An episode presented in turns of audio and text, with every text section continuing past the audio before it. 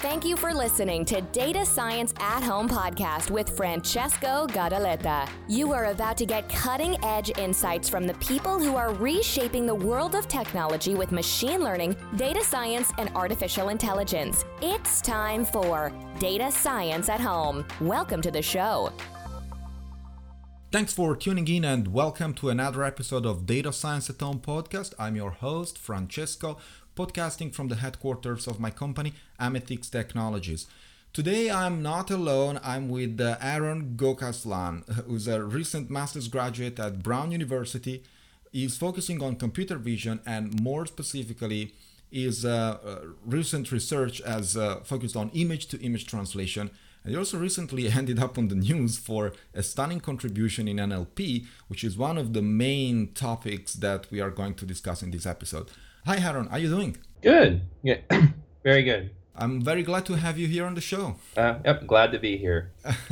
All right. so, do you mind introducing yourself to the listeners of Data Science at Home podcast? Yeah. So, um, I'm a yeah I'm a recent uh, graduate of uh, Brown University in the master's program.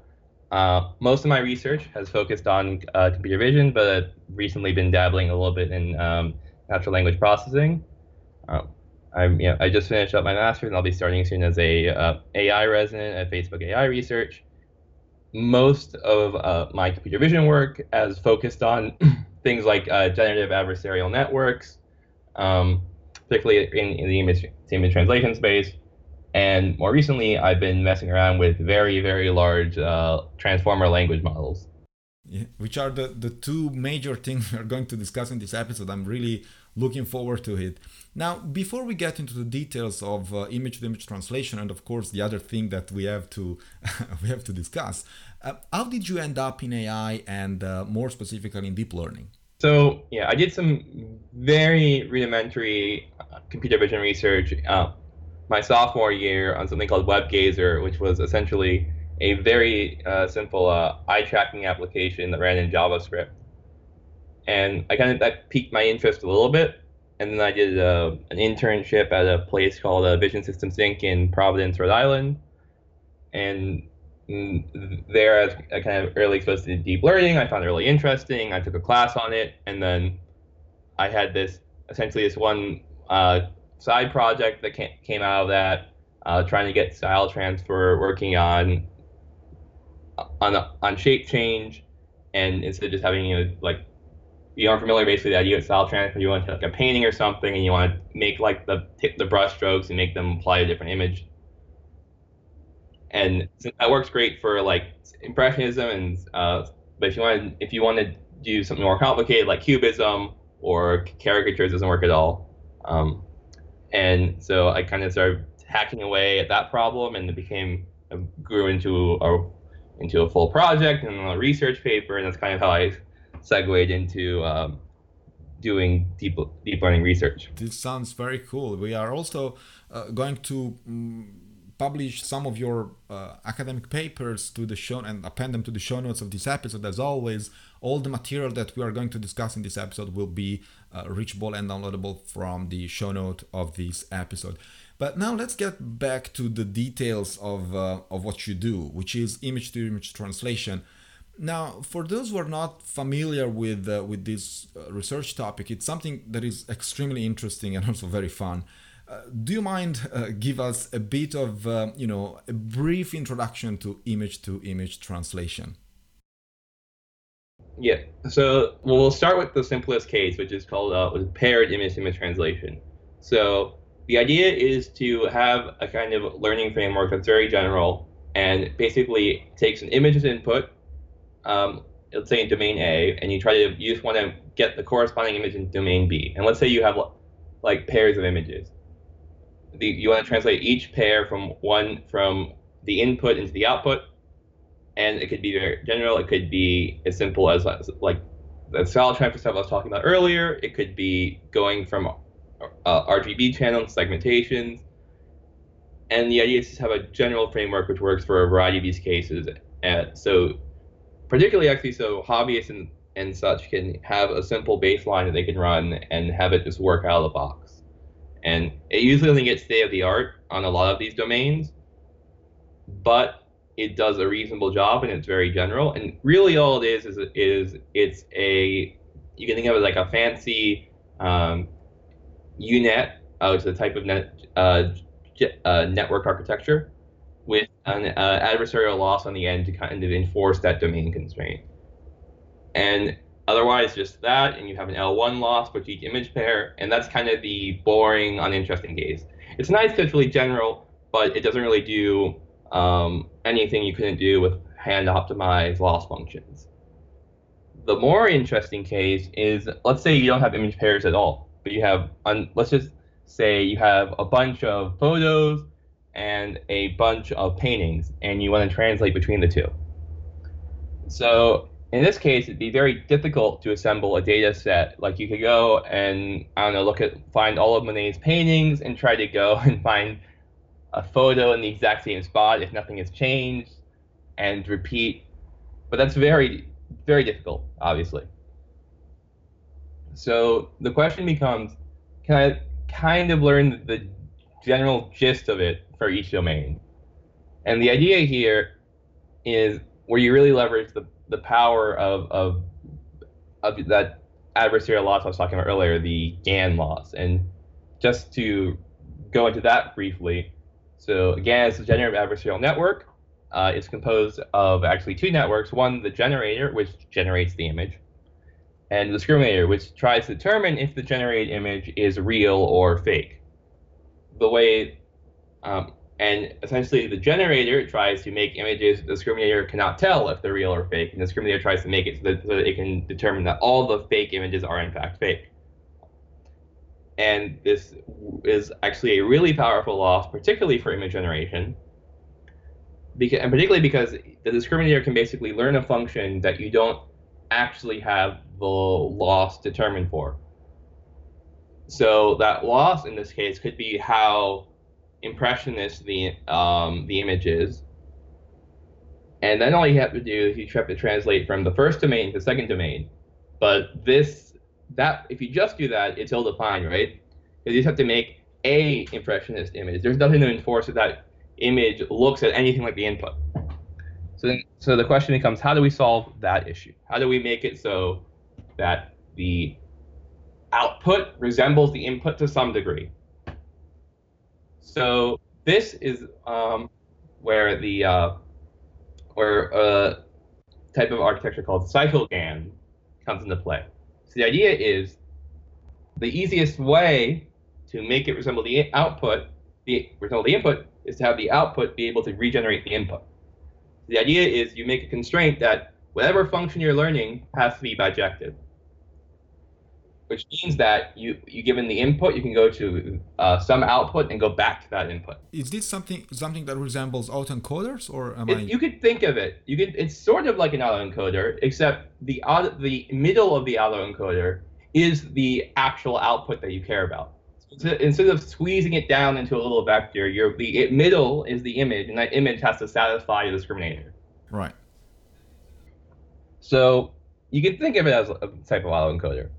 Uh, but just doing it in one direction tends to not be very stable. So what you can then do is you go from the input to so let's say you, let's just make sorry we'll have domain A be the photoreal images and domain B be the stylized images.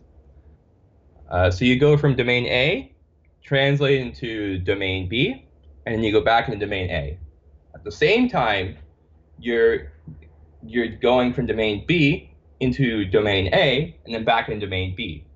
And the networks between these two are shared so that you have these, this is all done with just two translation networks. One that's going from domain A to domain B, and one that's going from domain uh, B to domain A. And, by combining these two, you have um, various different things guaranteed basically that the function that uh, A to B and B to A have to learn have to be inverse to one another and therefore be bijective. Um, and and that lets you do these cool tasks like learning a style. It also lets you start to getting into something really interesting um, that I've been fascinated with called um, uh, like object transfiguration, which is imagine I have say a bunch of images of horses and a bunch of images of zebras, similar shape uh, with a very different texture pattern. What you can actually do is you can just collect a bunch of images of horse, have that be domain A, collect a bunch of images of zebras be domain B, and then you're trying to keep as much information the same as possible, so the backgrounds tend to stay the same.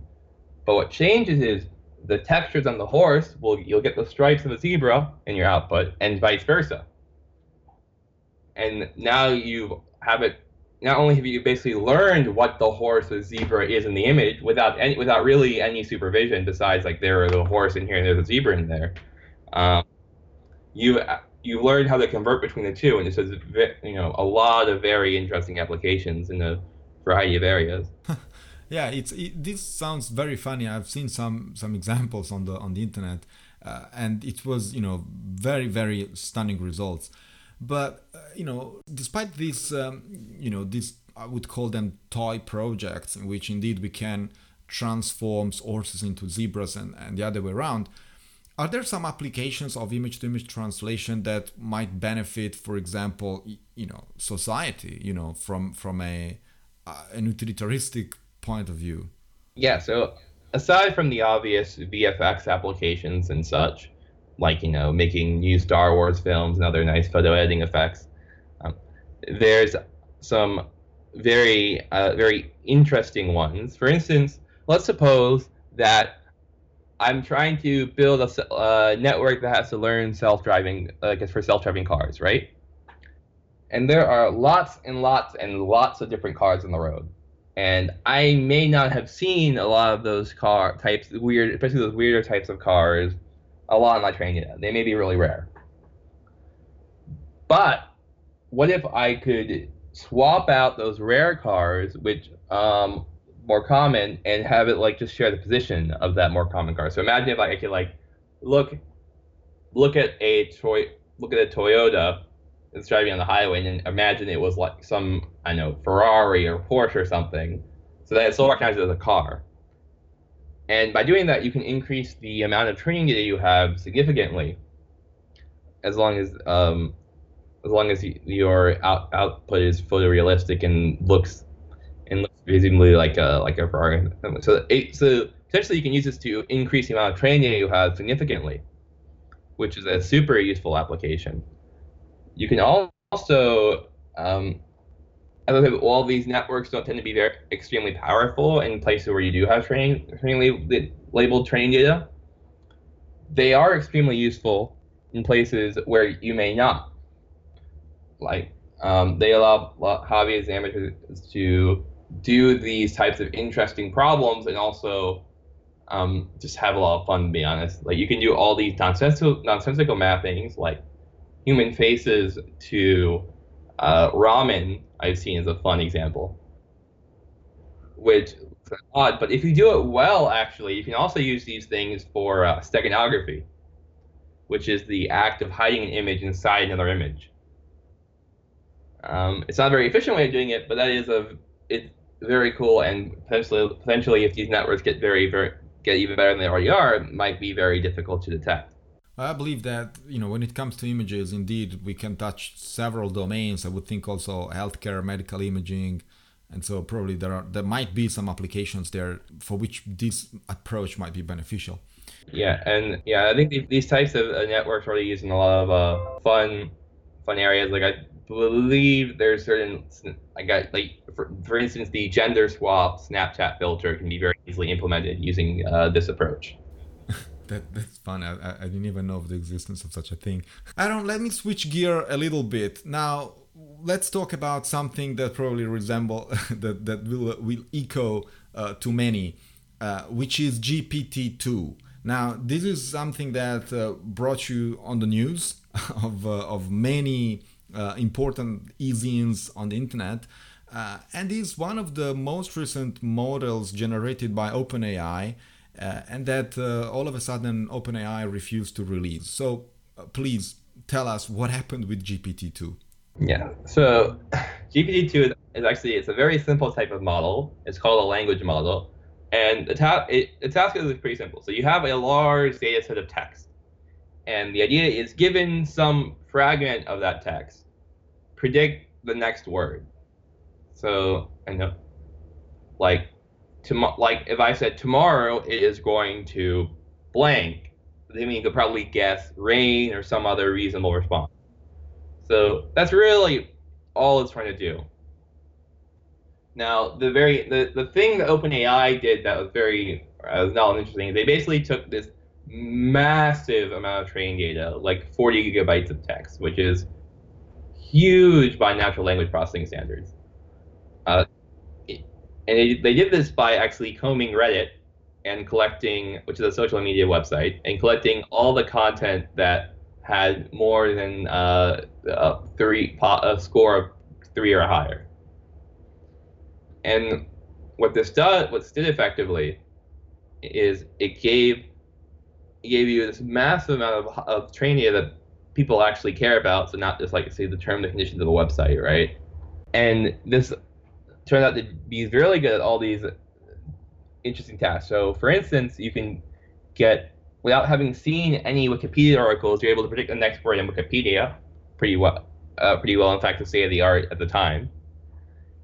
And you um, are able to do all these interesting tasks without any actual tr- training data. So you're able to do things like summarization uh, just by learning like what comes after the you know phrase TLDR, which is too long did not read shorthand, and it's able to learn to summarize uh, what it's just seen. It's able to learn things like translation or answering questions, general knowledge things. Um, who, wow. How big is how big is this model? How many so parameters? that's the thing. It's huge. It's 1.5 billion, which is it's, it's barely enough to it. It just barely fits on a very high-end GPU, and it is trained on a massive, massive number of specialized hardware called uh, TPUs. I think they use 256 TPUs in their paper. Yeah, because you can only fit a batch size of one on any individual one. So. Mm. And so, what what happened? Like, why didn't they refuse to release the model parameters, right? Mm-hmm. Yeah. So basically, and this is the PR hype part of it, is that they said it was quote too dangerous to release because it could be used to uh, do things like generate uh, fake news. Mm. So, what do you think? It's is it dangerous? I I really I'll get, I'll get into it I can expand on this, but I really, it really do not think it's that dangerous compared, especially compared to other, uh, other types of AI models that are already out there, like deepfakes and such. So let me let me inform our listeners. What Aaron did, in fact, was to reproduce the GPT-2 model, uh, regardless the the decision by OpenAI not to release it, and in fact, you released it, right? Mm-hmm. So why did you do that? So, it, I'm sorry. So at first it was just a simple research problem. Like this was a really cool thing. I wanted to, you know, see if I, as a researcher, so I could improve on it, if I could you know, use it in my work. Uh, so you know, the first thing I did is try to contact them because they said they would share the model with other, um, other researchers. And so I emailed them. And here, actually, let me back up. The first thing we did actually was it was really cool. The data set they trained on was interesting. Um, and they had the so we tried to replicate the data set and we put the data set up back in April just so other people could uh, have a common data set to benchmark uh, against, which was um, you know, which is valuable so everyone can know it's it's the mo- if you get better results than GPT-2, it's because of the model and not because of just the data. Um, so we put that out, and then we tried to uh, contact. We wanted to, you know, see if we could do interesting things, especially with the data, data in the model, and we never heard back. And we we tried to contact them again and again, and then and I said, okay, you know, we're researchers. We'll just try. We want to build on this. Let's try to reproduce the model. Um, so we were able to get access to um, the resource we needed to train it, and we we ended up deciding to just go and uh, see uh, see if we could, and it wasn't actually terribly difficult. And then it kind of we kind of shifted and so okay, so the whole premise of them not releasing this model is that only these like large research labs can actually do it. And therefore if we don't release it then uh, quote you know bad actors can't get their hands on it. Uh, so that's which is you know we thought just patently false because if if suppose it was you were you had some malicious intent like generating fake news if you can afford to train it which you can't which they definitely could like these you know like these troll farms and stuff can have budgets in the millions then they will retrain it. And it's not terribly difficult it doesn't require a lot of domain knowledge. So we were able to retrain it by actually repurposing a lot of existing code off the internet uh, to do so and the idea was to release it so people had an open, like full end-to-end training pipeline to rely on that they could reproduce uh, this model with, and also to uh, show that this, for better or worse, is not an effective strategy if the premise that the model were dangerous was to be true, which we don't, which we didn't think it was. Yeah, like, and the point being, it's more dangerous to uh, believe to believe to believe the supposedly it's more dangerous to believe that the uh, model is not out there and to have it actually be out there than to know that it could be it, it at least is it is out there and it's a known issue now. So did you burn all your savings to train this model? How much did you spend? We're actually able to train most of it using a research grant. But the funny thing is that there's actually a lot of ways to get access to this. So it's so it costs about fifty thousand dollars in cloud credit to train, which sounds like a lot. It does, but it actually isn't. If you if you launch a startup, for instance, um, and uh, you can apply to grants from all these um, uh, cloud companies, and they will throw out hundreds of thousands of dollars in compute for uh, for you to use, um, in hopes of getting you hooked so that then once your startup grows nice and big, you're basically stuck on their cloud platform. And so actually, that's the official cost. However, if you were smart, you could do this entirely for free without being without even claiming to be a researcher. And of course, that's you know, besides all the nefarious ways to get you know compute via you know stolen accounts or thing, or you know, even just like winning Kaggle competitions they give out this computer. It it sounds like a lot of money, but it, it really it really isn't that much. Yeah. So you know, we are definitely in a, in a period of uh, very much democratized machine learning. That's for sure. From the hardware perspective to to the software, to the algorithms, of course, you can find them online and you can download and just just train them. Uh, this is for sure and uh, all right this is cool. And um, so what's next? Like are you going to improve it or are you just you just released and everybody can access it? And... I mean, yeah yeah i think yeah eventually we're going to try to improve on it. Um, for now i'm just trying to uh, kind of track down all the details. Openai left out in their paper. We were able to uh, speak to them a few weeks ago um, after we released the model and get some uh, details. So we're probably going so the idea is first to kind of uh, reproduce and figure out the details. Um, OpenAI uh, left out, kind of similar to what uh, Facebook did when they replicated um, AlphaGo's uh, Zero, which is other very large and difficult to train language model. And much, sorry, not language, sorry, um, AI algorithm. Do you think it still makes sense for uh, for OpenAI to release the, the the former model at this point? Yeah, I think yeah, I think it would be useful to see. I mean, it would be much. I would love it if they released everything, including the data set and training code, because that would that would kind of uh, even though even if it would kind of make my work obsolete, at least we have it. Yeah. Yeah, but until then, I think if people want to make all these claims about these large language models, and people are releasing more and more of those now. In fact, just this week, um, research team from Salesforce released um, a model of similar size, uh, trained on the similar data set that they claim you can actually control the output somewhat by conditioning it on URLs, which is kind of cool. Yeah, and and so like if you need if you want to see which model is best, which is already diff- difficult from a generative modeling perspective, because how can you quantify how good text is? Yeah, you need um, probably human inspection, right? Well, human inspection. There's things like how well does it reproduce the training or test or holdout data. Mm which is still not perfect, but it's at least something. And it, it it's important to have these models so we can compare them and just um, further build build upon them. Well, I guess that it would also be a, a reputation. Uh, they, they would play a bit on their reputation, OpenAI. I mean, because when they promise something with their, you know, uh, the, the, way they work it's like everything is open source. And in addition to this, I believe that when they when when you are dealing with public data and public algorithms, I mean, also the you know the model, the the the, the trained model should also be follow the same path. I think, personal opinion uh, Aaron, let's switch again gear, and I would like to to discuss a bit um, the future of artificial intelligence because uh, there is a bit of you know there is a lot of hype. There are a lot of people are also um, announcing some kind of AI winter again. Some others who definitely do not believe in uh, in in the next AI winter, probably the second one in history.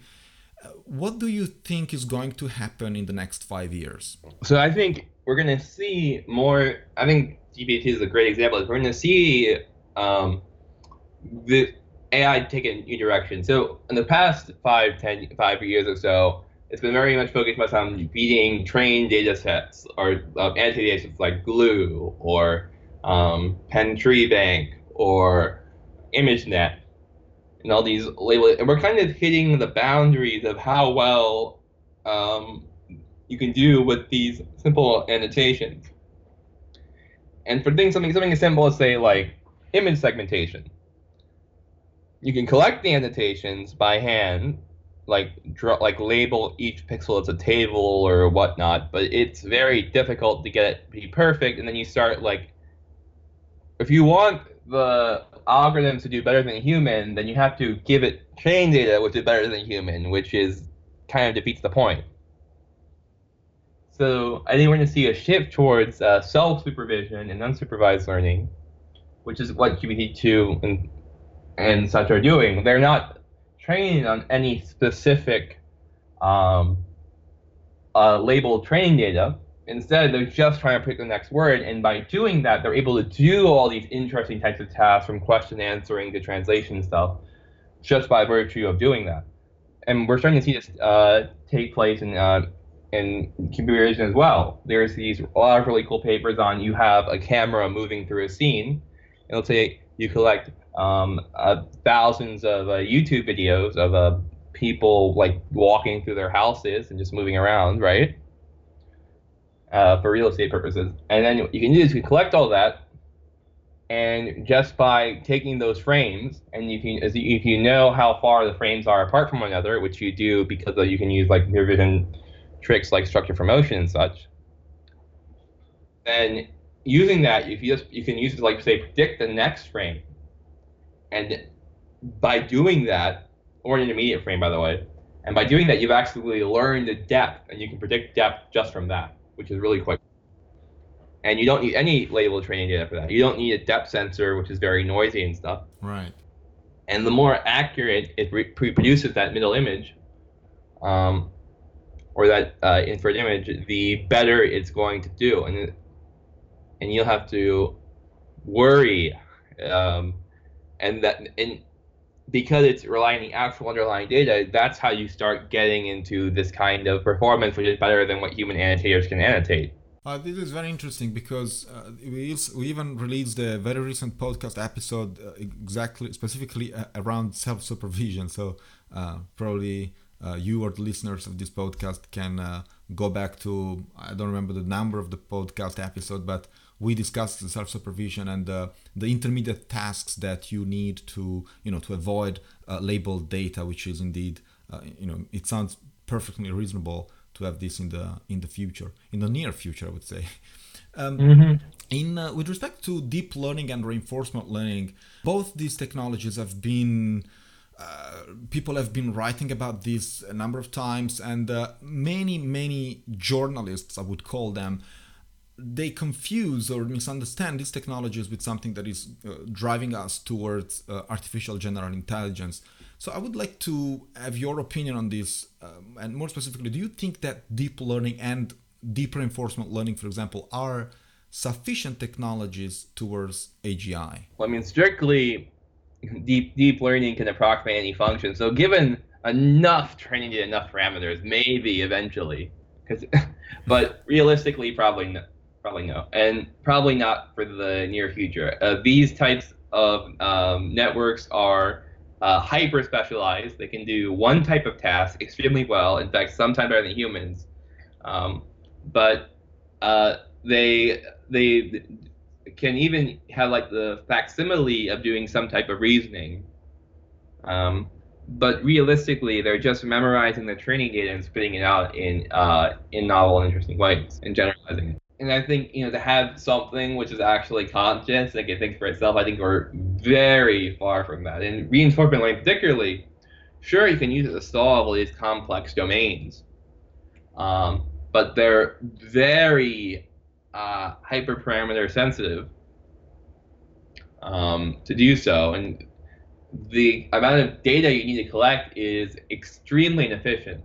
Like you give a you give a, a human a computer game and they can learn after a couple hours uh, how to beat it.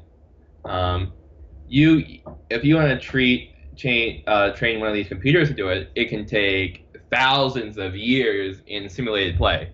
Right. Yeah. In fact, some in fact in some domains it's actually outperformed by random search. Well, I would also think that these massive models, um, you know, these 1.5, 1.8 billion parameters, do they look more like lookup tables at some point, like listing all the possibilities uh, that you can find in that specific domain? It, it, it's interesting. So they don't exactly look up tables, but they are sentiments. Like if you go and try to like search the exact words that it picks, that sample from distribution, they don't tend to appear anywhere in the training data, but the general sentiment is, and this gets more and more accurate as you increase the, the training data. Um, NVIDIA, for instance, um, I guess we go into like wh- wh- why we decided to release the model in the first place. So a week before NVIDIA had released code to train this type of model on normal commodity GPUs, and to do so, um, I mean, you didn't need a large amount of GPUs, but you could do so. And at that point, then you then if you just have ten, twenty thousand dollars in GPUs just lying around, which a lot of organizations do, you could retrain these models.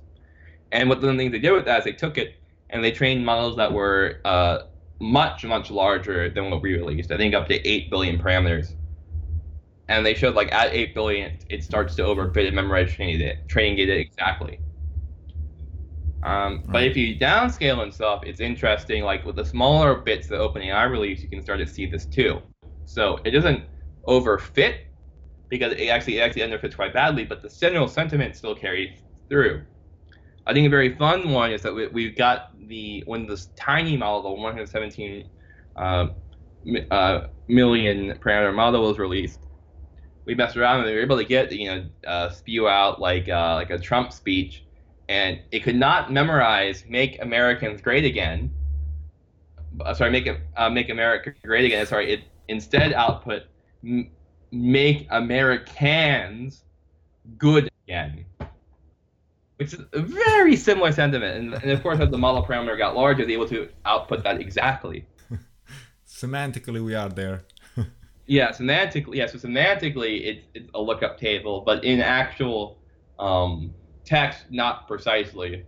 Mm. Um, and you kind of get it to output output. Like even the articles it outputs on prompt are very um, are very much in distribution and zeitgeisty. So another fun one is there was another paper that tried to make a fake news generator. Mm-hmm. Uh, and so it's only trained on news, and you try to ask it some, and you try to ask it something that is really realistically possible, but it's not in training data. Thankfully, it cannot do it. So the class example I tried to see if you could generate a headline about I don't know North Korea nukes, uh, you know, nukes Japan, right? Thankfully, that is out of distribution. So if you put in North Korea nukes Japan, what you actually get is North Korea threatening to nuke Japan it, it can't imagine North Korea would actually do that. Oh, I see the point. So it, it will not. It's like if you wanted to ask it to write about thermonuclear war, it will not write about it because it cannot imagine it, which is interesting. It's not able to make that um, simple but um, logical extrapolation. Yeah. And likewise, likewise, the cool thing with GPT-2 was the unicorn prompt. If you, it's only because it's actually seen the word unicorn before in training data. if you were to describe to it what a unicorn was, a unicorn is a magical beast or something like that. I'm I'm or some other thing out of distribution, it may not be able to generalize as well. So they, they are in a way giant lookup tables, uh, but that's enough. I mean, that gives you pretty good results. Sure, I mean, Here. as long as the domain where they where these networks, um, these massive models operate, are narrow enough for these networks to to make sense. Exactly, and that that limitation, though, I think really does make these things a lot a lot less dangerous than OpenAI uh, made them out to be. And also another thing is that one of the other reasons we released the model was because they put out a policy paper where they basically see how often people were fooled by the fake articles, even with excessive cherry picking, right? And they basically said that, um, interestingly, after 770, uh, the model they released two weeks ago, um, after that point, people were not fooled anymore by the bigger language model which makes it really like even though perplexity goes down, like I guess the accuracy in sentiment in terms of like how realistic are those phrases of words does not seem to go up at all. It just seems to start to memorize the training data more and more. Aaron, I would stay here another couple of hours, but we really have to close the episode. it was uh, very nice to have you here. I'm glad, and uh, uh, thanks for taking the time. I'm pretty sure that the listeners of this episode and the podcast in general will definitely have a lot of fun listening to what you had to say today, and um, also to access all the material that we will publish on the show notes of this episode. There's also a way to access the model that you released, the GPT-2 copy of uh, from OpenAI. And uh, mm. thanks. Bye. Yeah. Thank, thanks for having me. It's uh, a lot of fun. This episode is supported by Amethix Technologies. At Amethix, we love hard data problems, creative solutions, and the ability to impact the good of humanity with artificial intelligence. If you are an experienced, curious data scientist who eats pandas, scikit-learn, and TensorFlow for breakfast, be ready for challenges. We have something for you. Go to amethix.com slash jobs. That's A-M-E-T-H-I-X dot com slash jobs. You've been listening to Data Science at Home podcast. Be sure to subscribe on iTunes, Stitcher, or Podbean to get new fresh episodes. For more, please follow us on Instagram, Twitter, and Facebook, or visit our website at datascienceathome.com.